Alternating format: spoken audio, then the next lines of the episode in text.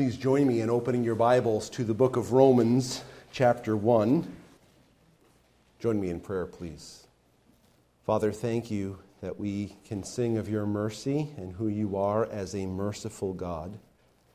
You do not just perform acts of mercy, you are mercy. You are merciful. Thank you that we can sing of the fountain that never runs dry, of grace that comes from you, because not only do you act in forms of grace, you uh, are gracious and kind and loving. Thank you, Father, that we can consider who you are. And we recognize as we read your word, it will continue to point out to us who you are, who you are, and it will also point out to us who we are. Help us to pay uh, attention to you through your word and by your spirit. In Jesus' name, amen. At the beginning of Marvel's movie Black Panther, there is a scene in the fictional kingdom of Wakanda. It was a scene depicting the coronation of Prince T'Challa. And before the coronation could take place, there was an open invitation from all the Wakandian tribes to challenge for the throne. And each tribe declared themselves with no challenge. And then in the background, you can hear chanting. And from a nearby cliff, through an opening, a number of members of the Jabari tribe march out. And their leader, Mbaku, would challenge for the throne. They were to fight until surrender or death. And as the fight goes along, Mbaku is giving Prince T'Challa a, an old fashioned beatdown. And then, in the midst of this beatdown, his mother cries out that is T'Challa's mother Show him who you are! Dramatic scene. And this was the turning point in this battle, and T'Challa eventually. Uh, begins to turn the tables and eventually spares Mbaku's life. The only implication I want to draw from this scene is that there is the reality that there are parts of us, parts of our nature, that are not always apparent at first glance. In fact, there are parts of our nature that we try to suppress and hide. But in the right circumstances, or the wrong circumstances, our true nature is sometimes revealed to us and to those around us. What we will try to understand this morning from our study of the last section of Romans chapter 1 is that when our lives are not bound or grounded upon God's revelation of Himself, our lives will display the unrighteousness of our natural spiritual condition. Let me say that again. When our lives are not grounded upon God's revelation of Himself, our lives will display the unrighteousness of our natural spiritual condition. In our study this morning, we will discuss five truths about our relationship with unrighteousness. The first of which is this a loose grip, this is a long one, a loose grip on God's revelation results in a loose grip on God's standard of righteousness. A loose grip on God's revelation results in a loose grip on God's standard of righteousness. Let's take a look at our passage for this morning. It begins in verse 28 and goes to the end of the chapter. God's word says, And since they did not see fit to acknowledge God, God gave them up to a debased mind to do what ought not to be done they were filled with all manner of unrighteousness, evil, covetousness, malice. They are full of envy, murder, strife, deceit, maliciousness. They are gossips, slanderers, haters of God, insolent, haughty, boastful, inventors of evil, disobedient to parents, foolish, faithless, heartless, ruthless. Though they know God's righteous decree that those who practice such things deserve to die, they not only do them, but give approval to those who practice them. As we begin, we want to recognize what is the harbinger, the forerunner of all of those things, all of these character traits, all of these actions, all of these controlling factors. It really is because of a loose grip on God's revelation. In other words, he says, in the same way, just as, he lets us know, just as they didn't seem fit, or excuse me, they didn't see fit to acknowledge God, they didn't hold on to the knowledge of God. And the New King James says they didn't retain God in their knowledge. They didn't see fit, the word is, and it's the Greek term dokemadzo. Dokemadzo. And the reason I point this out is not because I wanted you to be impressed with the word, but because Paul uses a play on words here that is important for us to recognize. They didn't dokemadzo, they didn't hold on to, they didn't seem think it was worth holding on to the knowledge of God, and as a result of that, God gave them up to a debased mind, and the word there is uh, dokimos. And you can see the, the root word that's involved in both of those. They're related terms, and so he's using a play on words for us to understand. Well, Frank Thielman gives us some clarity of that. Listen to what he, he wrote. Paul uses a skillful play on words to connect the contempt with which human beings treated God with God's punishment of handing human beings over to their own attitude. They tested the idea of acknowledging God and found it not qualified for their approval. The mind that works this way, however, is itself obviously unqualified for anything worthwhile. Listen carefully. God punished human beings then by giving them over to the worthless mind that found him worthless. That is very clear in this passage. And how we're trying to understand it is because of their unwillingness to hold on to God and His revelation that He makes Himself clearly known through the things He's made. Because they refuse to hold on to that, God says, I'm not going to have you a mind that can hold on to anything worthwhile. Your worthless assessment of me results in having a continuance of that worthless mind. So, this unfit mindset has a grave result in this context their disorderly, unqualified, unfit mind results in that what the rest of the verse says in verse 29 that they do what ought not to be done.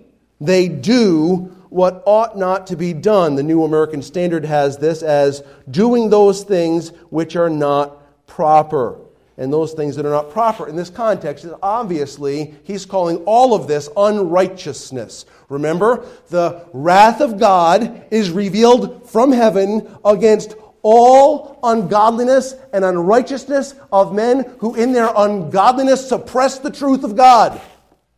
Their ungodliness suppresses God's truth. And here we have another application of that in Paul's exposition. He's letting us know that because of their qualifying God as unfit. God has given them a worthless, a worthless mindset, and that worthless mindset results in doing things that are not fitting, not proper, that are unrighteous, warranting the judgment of God.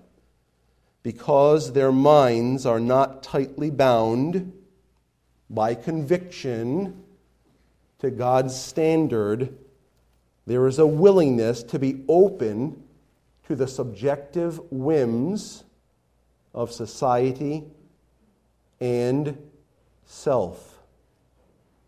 You've all heard people use this expression. That's your truth. That's his truth. That's her truth. Oh, that's good for you. That's fine for you. That's fine for them. This is a result of not being grounded upon a standard, an objective standard, one that sits there and says, This is the standard. That's what the Bible stands as a, an objective, objective standard. There it is. It is uh, fixed truth. When we base our lives upon that objective truth, we recognize God's standard. Subjective standard means I determine or you determine, and so there's difference from truth to truth. Of course, 2 plus 2 still equals 4, whether you agree with it or not.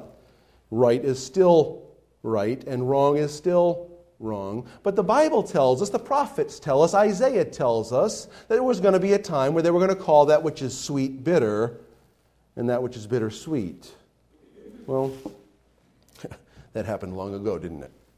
And sometimes it can even happen within us. Now, the, the ultimate interpretation of this passage is about those that have rejected God outright. That doesn't mean, ladies and gentlemen, that we can sit here and think, yes, this is true of them. Yes, this is true of them. No, you can see the evidence of these truths right within your own heart, right within your own week, maybe even this day. In those days, the author of Judges writes, there was no king in Israel. Everyone did what was right in his own eyes. When we are loosely bound to God's revelation of himself, we receive a loosely bound mind, and so the result of that is unrighteous actions. Paul is about to tell us why subjective morality or subjective righteousness is a real problem. And so we'll proceed with that recognition. Unrighteousness can control a person's thinking. Unrighteousness can control a person's thinking. Because their minds are not tied to God's standard, other standards will rule over them. Know this, ladies and gentlemen. If you say, God will not rule over me, God's standard will not rule over me. You're just going to replace that rulership. You will come underneath the power of someone or something. The question is under whose lordship will you reside? Sometimes that lordship is residing from underneath ourselves, and that is a very subjective norm. Well, take a look at what he says here. And since they did not see fit to acknowledge God, God gave them over to a debased mind to do what it ought not to be done. They were filled, filled with all manner of unrighteousness, evil, covetousness, and malice. John Stott wrote, Their depraved mind led this time not to immorality, but to a whole variety of antisocial practices which ought not to be done and which together describe the breakdown of human community as standards disappear and society disintegrates. It says they were filled in verse 29. It's in the perfect tense. We haven't had a good tense conversation for a while. The perfect tense is something that takes place in the past that has continuing results. They were filled and thus remain filled. They were filled, and to this day they're filled. It's a continuation of that past tense. Now, the term filled can refer to fulfilling something, like fulfilled prophecy. It's used that way many times in the Gospels. Sometimes it can mean something is filled to the top. Okay, so you've got a cup and it's filled up, it's filled. That's fine. That's another definition of it. And a third definition of it is to be controlled by something to be controlled by something. I would loosely argue for that last definition of the Greek word plerao that they are controlled by unrighteousness, uh, controlled by evil, controlled by covetousness, controlled by malice. These items. If, if my understanding and my argument is correct, Paul would be saying that these people who have rejected God have been and continue to be controlled by all manner of unrighteousness, evil, covetousness, and malice.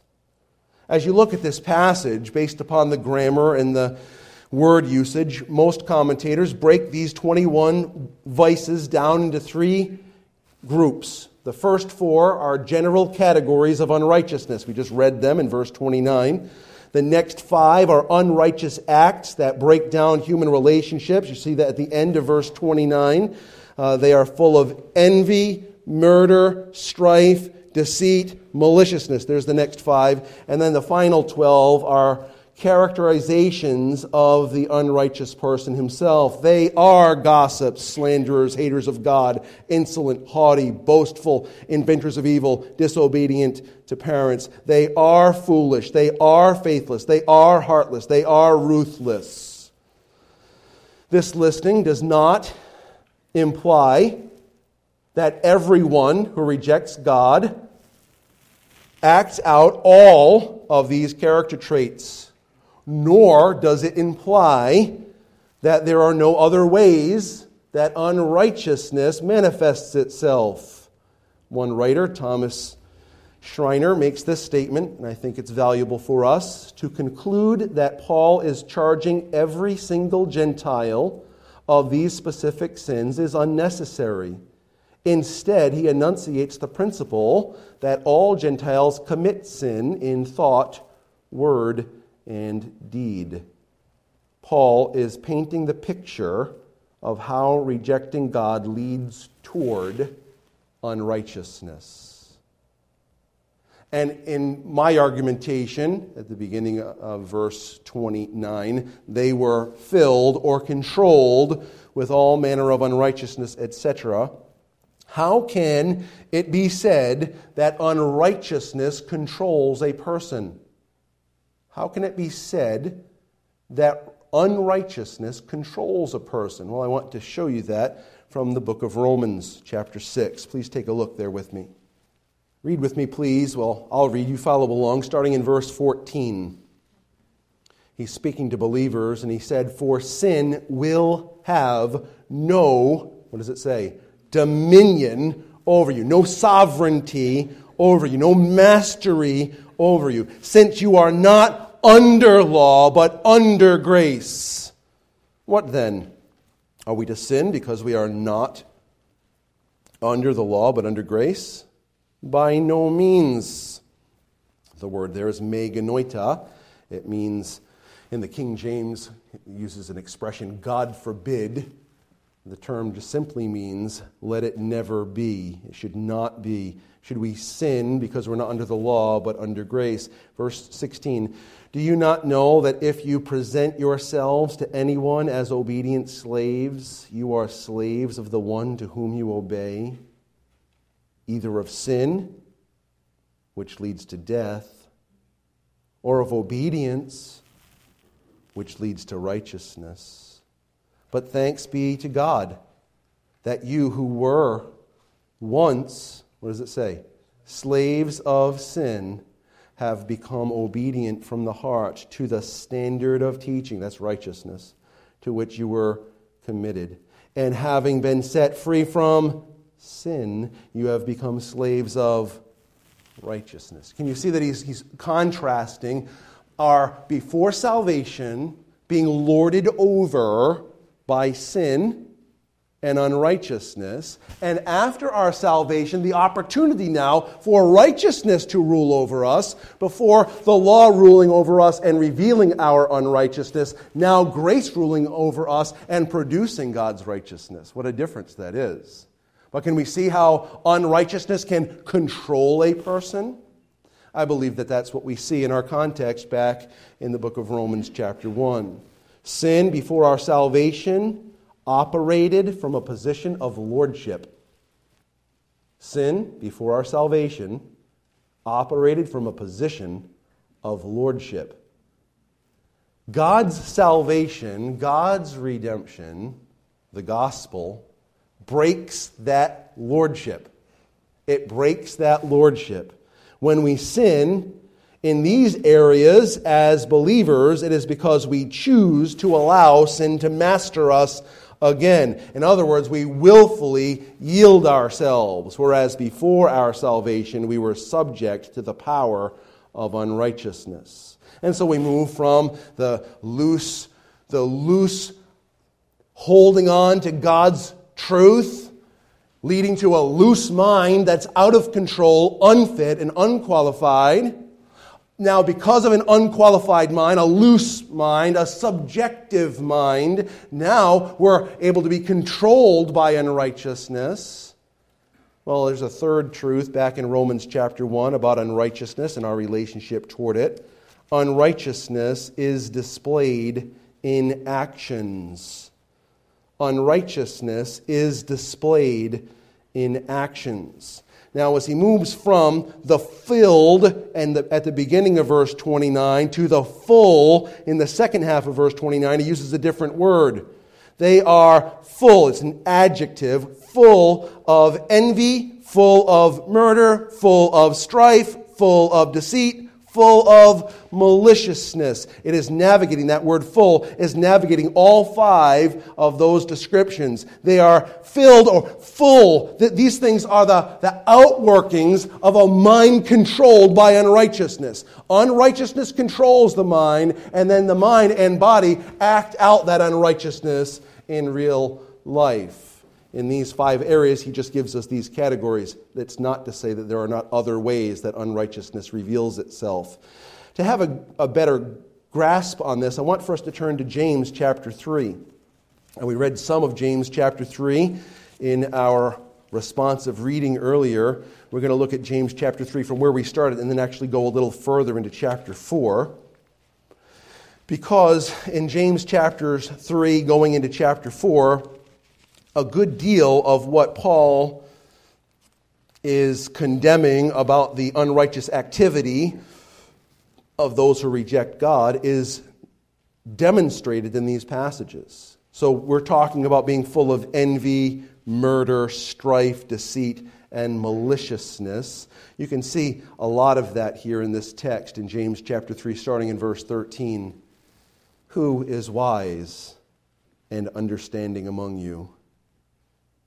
What is your natural response to that question? Me? I think. Maybe it's me. I think. I might be wise and I might be understanding. If you didn't think that about yourself, no, you don't think you're the smartest person. I, I don't think. And you probably don't think you're the wisest person, but you're pretty confident at this stage in your life that you know how to live right? So that's why you make decisions about your employment and you make decisions about your finances, make decisions about how you and your family operate. You're, you're wise in your understanding. So our natural answer to that question is, well, that's me, of course. Well, James, God, through James, wants for us to answer that question this way. By his good, what does it say? Conduct, let him show his works in the meekness of wisdom. So show your wisdom by your actions. But if you have bitter jealousy and selfish ambition in your hearts, do not boast and be false to the truth. In other words, don't call yourself wise and understanding if you're competing with other people, if you're jealous of other people, if you have your own self interests always at the front of your mind. Verse 15 This is not the wisdom that comes down from above, but it's earthly, unspiritual, demonic. What do we call that? Common. You're just acting like the average Joe or Mary. This is the way we act. You come out of the, your mother's womb and you want what you want, right? I'm thirsty! Give me something to drink! Now, you don't say it, you scream it. There's something in my diaper! And it doesn't get a whole lot better from there. Little more refined, same stuff. You're 43 now. Hopefully, you don't have to wear a diaper. Some people do, so I'm not don't get mad at me. I wasn't, you know, some people do have to. I don't. yet. But there are other ways that we demonstrate that we want what we want. We always know what we want, and there are ways that we almost demand what we want. We have more refined ways of doing it. Sometimes it's bribery. It's all kinds of things we do to demonstrate that we have the same mindset. Selfish ambition, it's natural to us. It's common, earthly, unspiritual, demonic. Well, that's what he's talking about back in Romans when he's talking about those that are full of envy, murder, strife, deceit, and maliciousness. You're just looking out for your own best interests. He goes on a little further, verse 16 For where jealousy and selfish ambition exist, there will be. Now, that's an interesting word disorder. Now, it's not the same word that we looked at, but didn't God give them over to a debased, out of control, unfit mind? It's interesting how there's a similarity in relationship between what Paul is saying in Romans 1 and what James is saying here in James chapter 3. There will be disorder in every vile, can call that unrighteous, practice. then we have a breath a breath of fresh air in the midst of some less than happy moments. But the wisdom from above, you might say, the fruit that comes from the Spirit, the grace that comes from God reveals itself differently than this. It is first pure, then peaceable, gentle open to reason, full of mercy and good fruits. It's impartial and sincere. And a harvest of what? Righteousness is sown in peace by those who make peace. And so we have the contrast to the selfish ambition and bitter jealousy. And then we come right back to that topic again in chapter 4 and verse 1. What causes quarrels? What causes fights among you? Is it not this, that your passions are at war? Where? Within you. There's a war within you. You desire and you do not have, so you what? You murder. Well, that's one of the demonstrations of unrighteousness back in Romans chapter 1. Murder. Why? Because you want something and, and they have it, or they're in your way to you having it. So let's get them out of the way. Murder. You covet and cannot obtain, so you what? Fight and quarrel. You do not have because you do not ask. You ask and do not receive because you ask wrongly to spend it on your passions. You adulterous people, do you not know that friendship with the world is enmity with God? Therefore, whoever wishes to be a friend of the world makes himself an enemy of God. This is the same stuff. It's on a different page. And if you want, go ahead, say this is true about your neighbor. It is. Oh, you can say it's true about my spouse. They're horrible.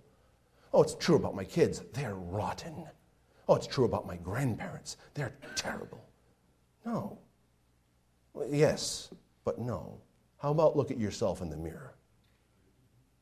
How about if I look at myself in the mirror? Just realize this, this is what I do of my own natural resources. Oh, you might suppress some of it. You've become dignified and you're a moral person. That's nothing wrong with morality, right? We all want to be moral. Our parents taught us morality. Don't do these things, they're bad. Do these things, they're good. This is good. We should care about morality.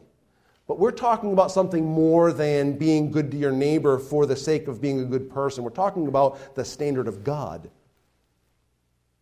Maybe some of our refined Christian attributes that we've learned to execute and put into practice are fleshly and all of these same passions rule over us in our brain. Unrighteousness doesn't need to come to the outside to be unrighteous. Now, I'm not talking, listen carefully, I'm not talking about temptation Everyone is tempted. What do you do with that temptation is the issue. When I'm tempted to covet, when I'm tempted to desire, when I'm tempted to be uh, selfishly ambitious, when I'm tempted to be bitterly jealous of someone else, and I say, take that thought captive to obedience to Christ and say, Lord, this is not what I, what I want. This is not what you want. I, I, I, don't, I don't want these unrighteous thoughts and deeds to control me, and you commit them to the Lord, and you ask Him for His grace then while unrighteousness desired to have you and rule over you, God's Spirit allowed you to rule over it. Isn't that what God calls us to do? There's no one in this room, no one listening, that doesn't battle with these things. And there's no one in this room that God didn't tell you that you were going to battle with these things. We are all familiar with Galatians 5:16. This I say then, walk in the spirit and you will not fulfill the lust of the flesh. This is such a wonderful thing. But the Bible also includes verse 17, which says, For the desires of the flesh, this is of a believer, are against the Spirit, and the desires of the Spirit are against the flesh, for these are opposed to each other to keep you from doing the things that you want to do. And so there's this battle inside of us, and the question is to whose lordship will I yield. See, unrighteousness wants to control our thinking, and then unrighteousness is displayed in our actions. Then he lists a few different ways. We already discussed them, but uh, we already listed them, but I just want to briefly enumerate them. First of all, envy. Sometimes we can envy someone's job, sometimes we can envy someone's spouse, sometimes we can envy someone's lifestyle, we could envy someone's looks, you could even envy someone's joy. These are manifestations of unrighteousness. Murder. Murder. Isaiah and Paul both speak of those who are swift to shed blood. Maybe that's not your tendency. I don't, I don't, I've never really wanted to murder someone. I have wanted to punch someone in the face before. And I don't, it's not really that funny. I didn't mean it to be funny. Um, but I've, I do not really think I've ever wanted to murder someone. I don't think that punching someone in the face is a whole lot better. It's, it's better because they're still alive. Strife, strife, dividing rather than helping. Strife is listed as a fruit of the flesh in Galatians 5:20. And it's also listed in 1 Corinthians chapter 3 as a reason that the Corinthians could not receive the meat that Paul wanted to give them because there was strife and division among them. Deceit. Jesus had an important conversation with his disciples that included deceit. Listen to what he says. This verse, this set of verses is going to come up one more time in a few minutes for us. So we'll have two opportunities to enjoy what Jesus has to say here in Mark chapter 7 verses 21 to 23. He says, For from within, out of the heart of man, come evil thoughts, sexual immorality, theft, murder, adultery, coveting, wickedness, deceit, sensuality, envy, slander pride, foolishness. All of these evil things come from within and they defile a person. Peter warns believers to put away deceit and malice in order to rightly desire the truth of God's word. And he also tells us that our Savior had no deceit in his mouth. These are character traits, actions that are unrighteous.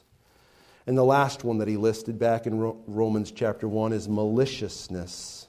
Maliciousness. Now, that is a compound word. When you break that compound word down, it can be read an abode of evil or a character of evil. That's maliciousness. An abode, a place where evil resides, a, a character of evil. One source defines it as conscious and intentional wickedness. Conscious and intentional wickedness. These are some of the varieties of unrighteousness that proceed from those who refuse to hold on to God's revelation of Himself. First, their minds are unfit to act in line with God's righteousness. Then they are controlled by unrighteousness, and thus they do unrighteous things, which leads us to a following concept unrighteousness reveals a person's nature. Unrighteousness reveals a person's nature. We already talked about the progression of thought unfit mind because they don't hold God, controlled by unrighteousness, acting in unrighteousness, and then called out as unrighteous people. He uses, back in Romans chapter 1, are you in Romans 1? I'm not sure if you are. Head back to Romans chapter 1. At the end of verse 29 starts this last section.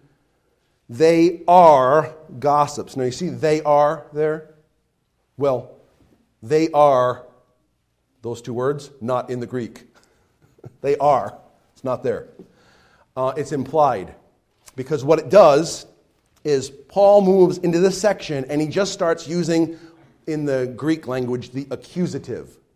The accusative is roughly the same thing as our direct object or our predicate nominative. So here you are Rob, subject, hits, verb, the ball, ball is object. Okay? Now, if you're talking about a predicate nominative, it's, it's, it's I'm not really that great at English, but you're, you're now using a being verb. Rob is the ball. Now, I am not a ball, but let's just for this, well, I'm getting close. I don't want to be a ball. Rob is, and it characterizes something. So that's, that's the idea. You've got the subject, you have the verb, and you have the object. So we just list a bunch of objects. Objects.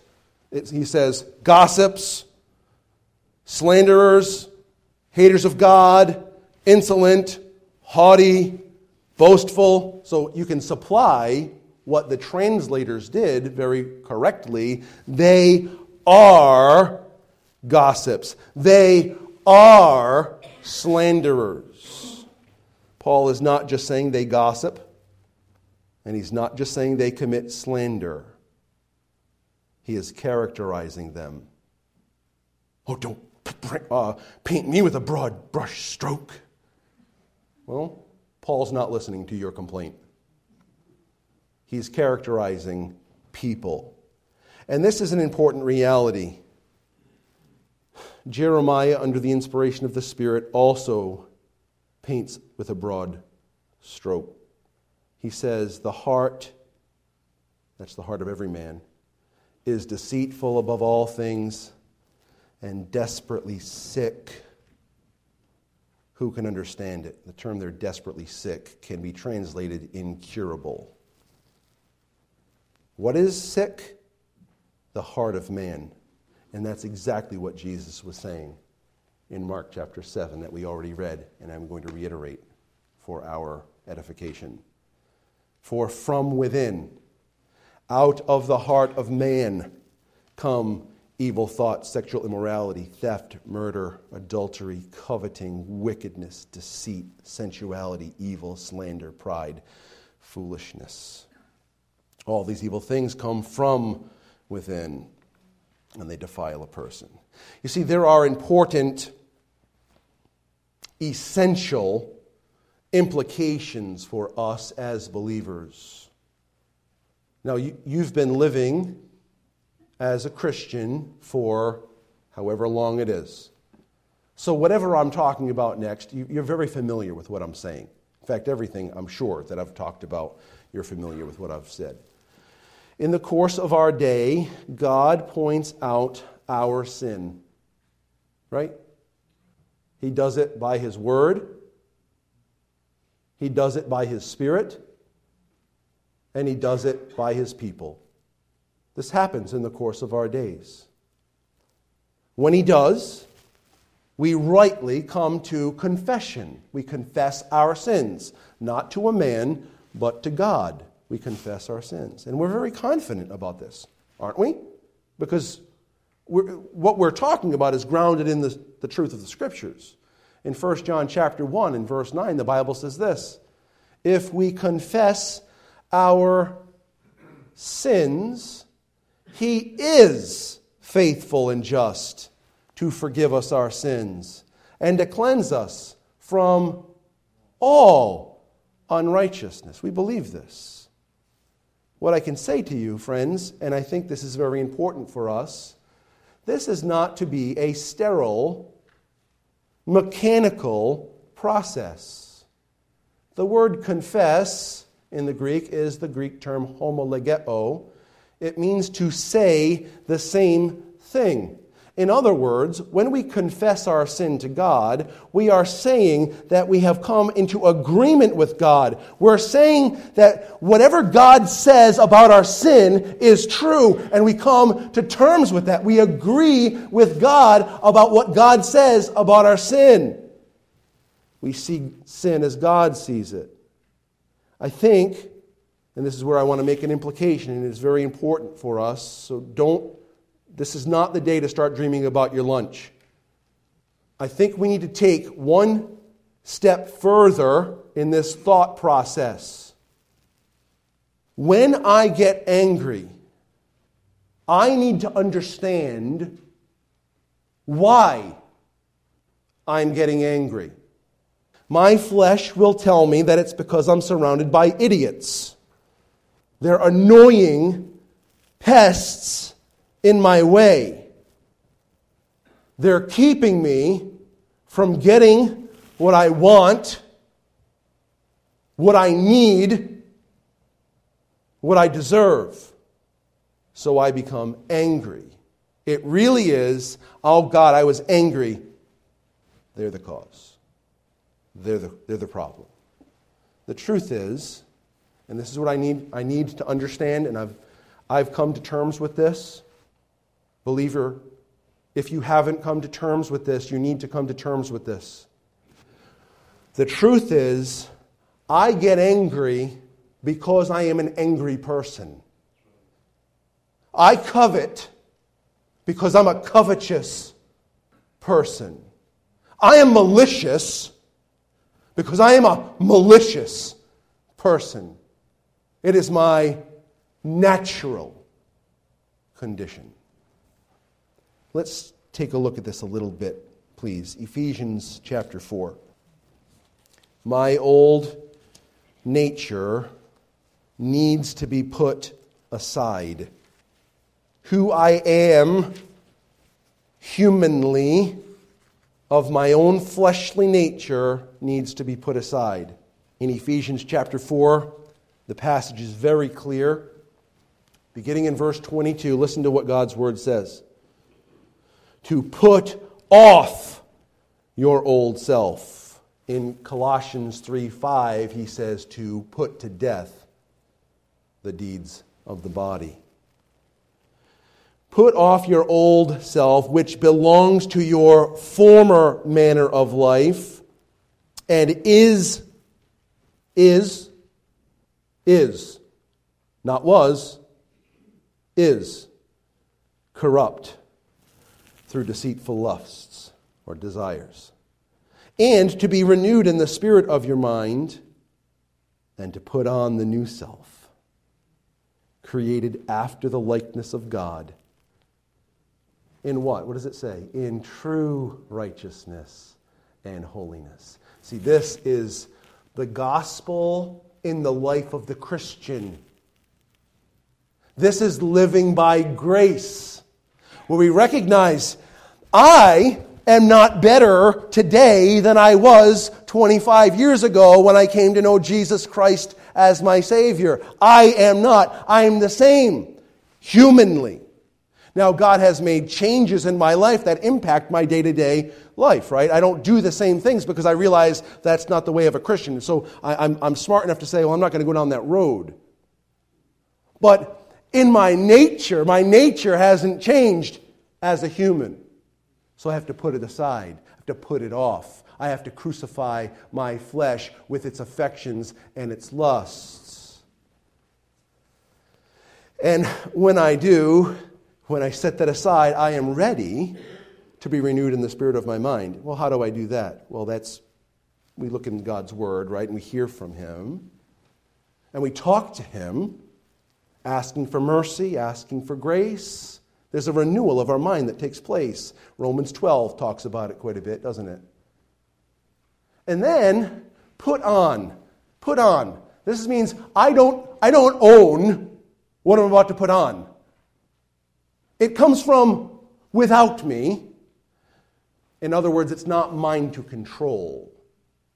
From a theological standpoint, it does come from within me because God's Spirit dwells within me. So we're putting on what belongs to Him. And it is a new creation, it's a new man.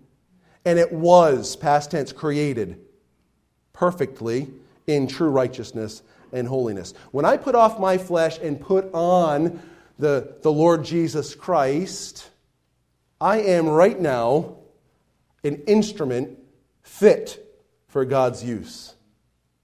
I am a, a man controlled by God's Spirit that will exhibit the fruit of the Spirit and the righteousness of God.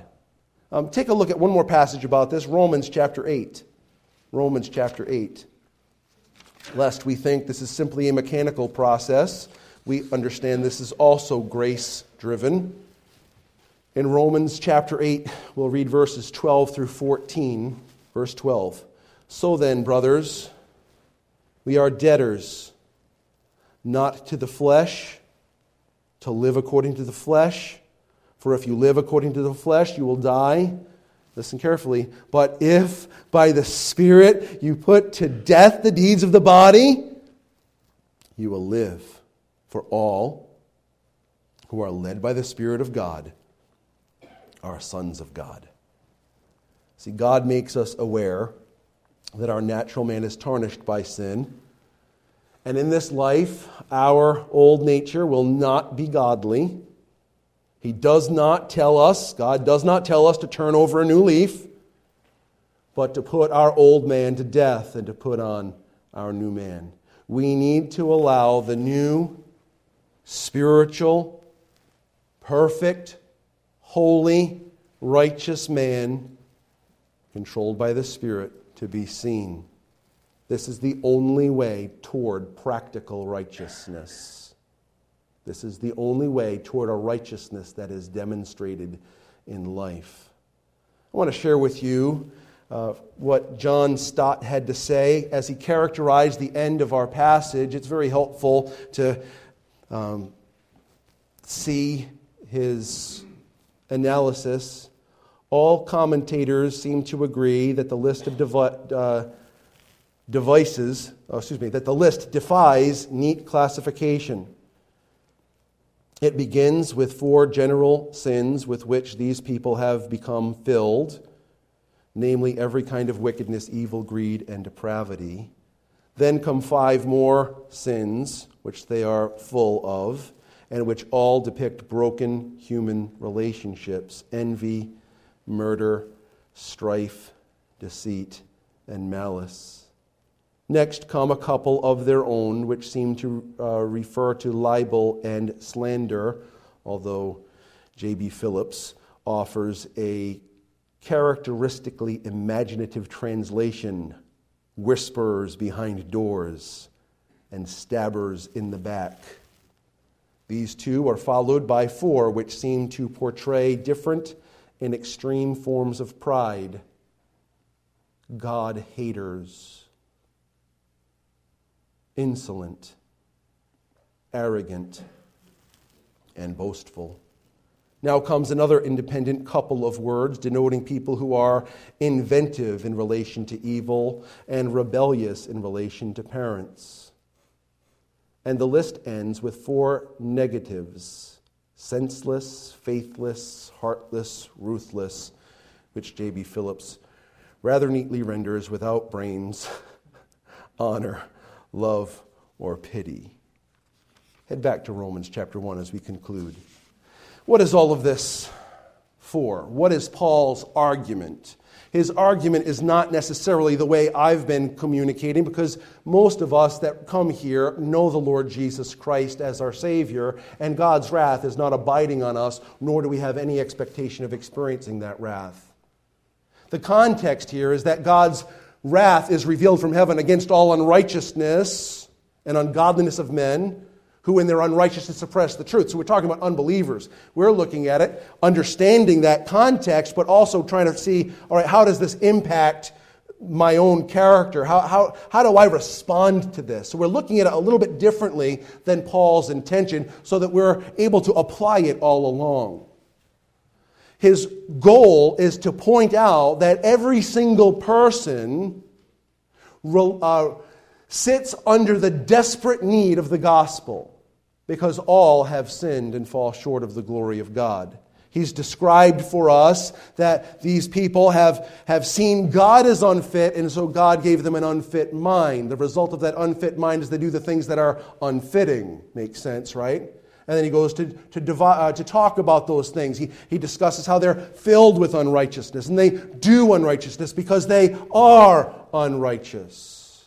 As we come to the very last verse, it'll only just take us a moment unrighteousness, excuse me, unrighteous people, that was not correctly written there. Unrighteous people often invite others to join in. Unrighteous people often invite others to join in. Look at verse 32. Though they know God's righteous decree that those who practice such things deserve to die, they not only do them, but give approval to those who practice them. So, nothing new here other than giving approval to those who practice them. And the word really can be translated to take pleasure in. It's almost like, yeah, come on, let's do this together. Why would you let that rule be over you? Why would you let that ruler be over you? He doesn't exist. Let's just forget about him. Let's just pretend he doesn't exist. We'll order all of our thoughts and all of our deeds in light of the fact that he doesn't exist. Come on, let's do this together.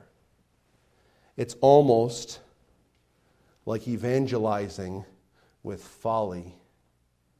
Unfortunately, ladies and gentlemen, they might do a better job of it than we do.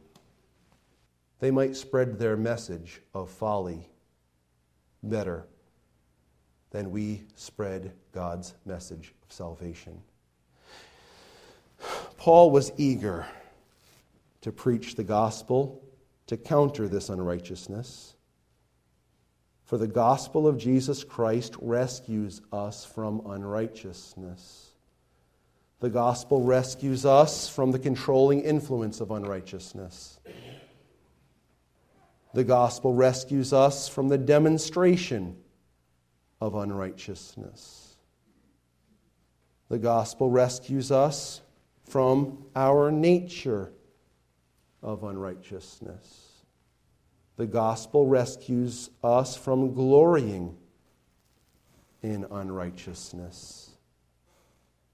And the gospel rescues us from the consequences of unrighteousness. This is why every time we're together and I get to open my mouth,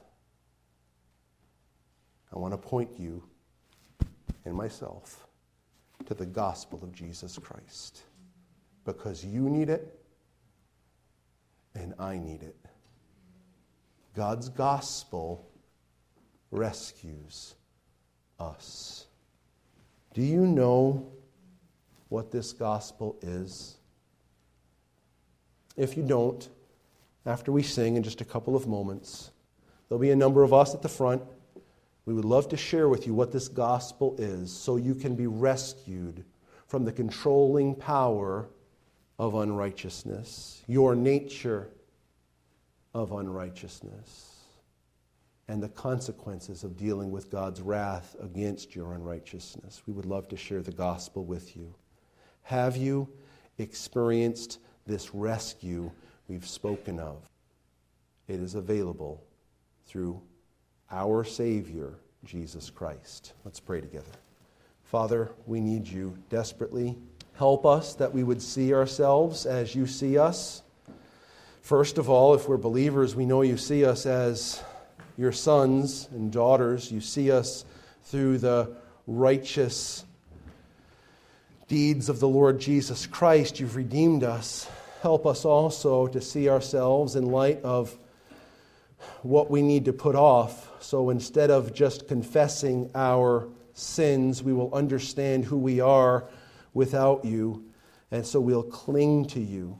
I pray, Father, you'd give us a desperate desire to have your Son, your Spirit, your Word controlling us, that we might demonstrate your character from now until the end, which is eternal. In Jesus' name, amen.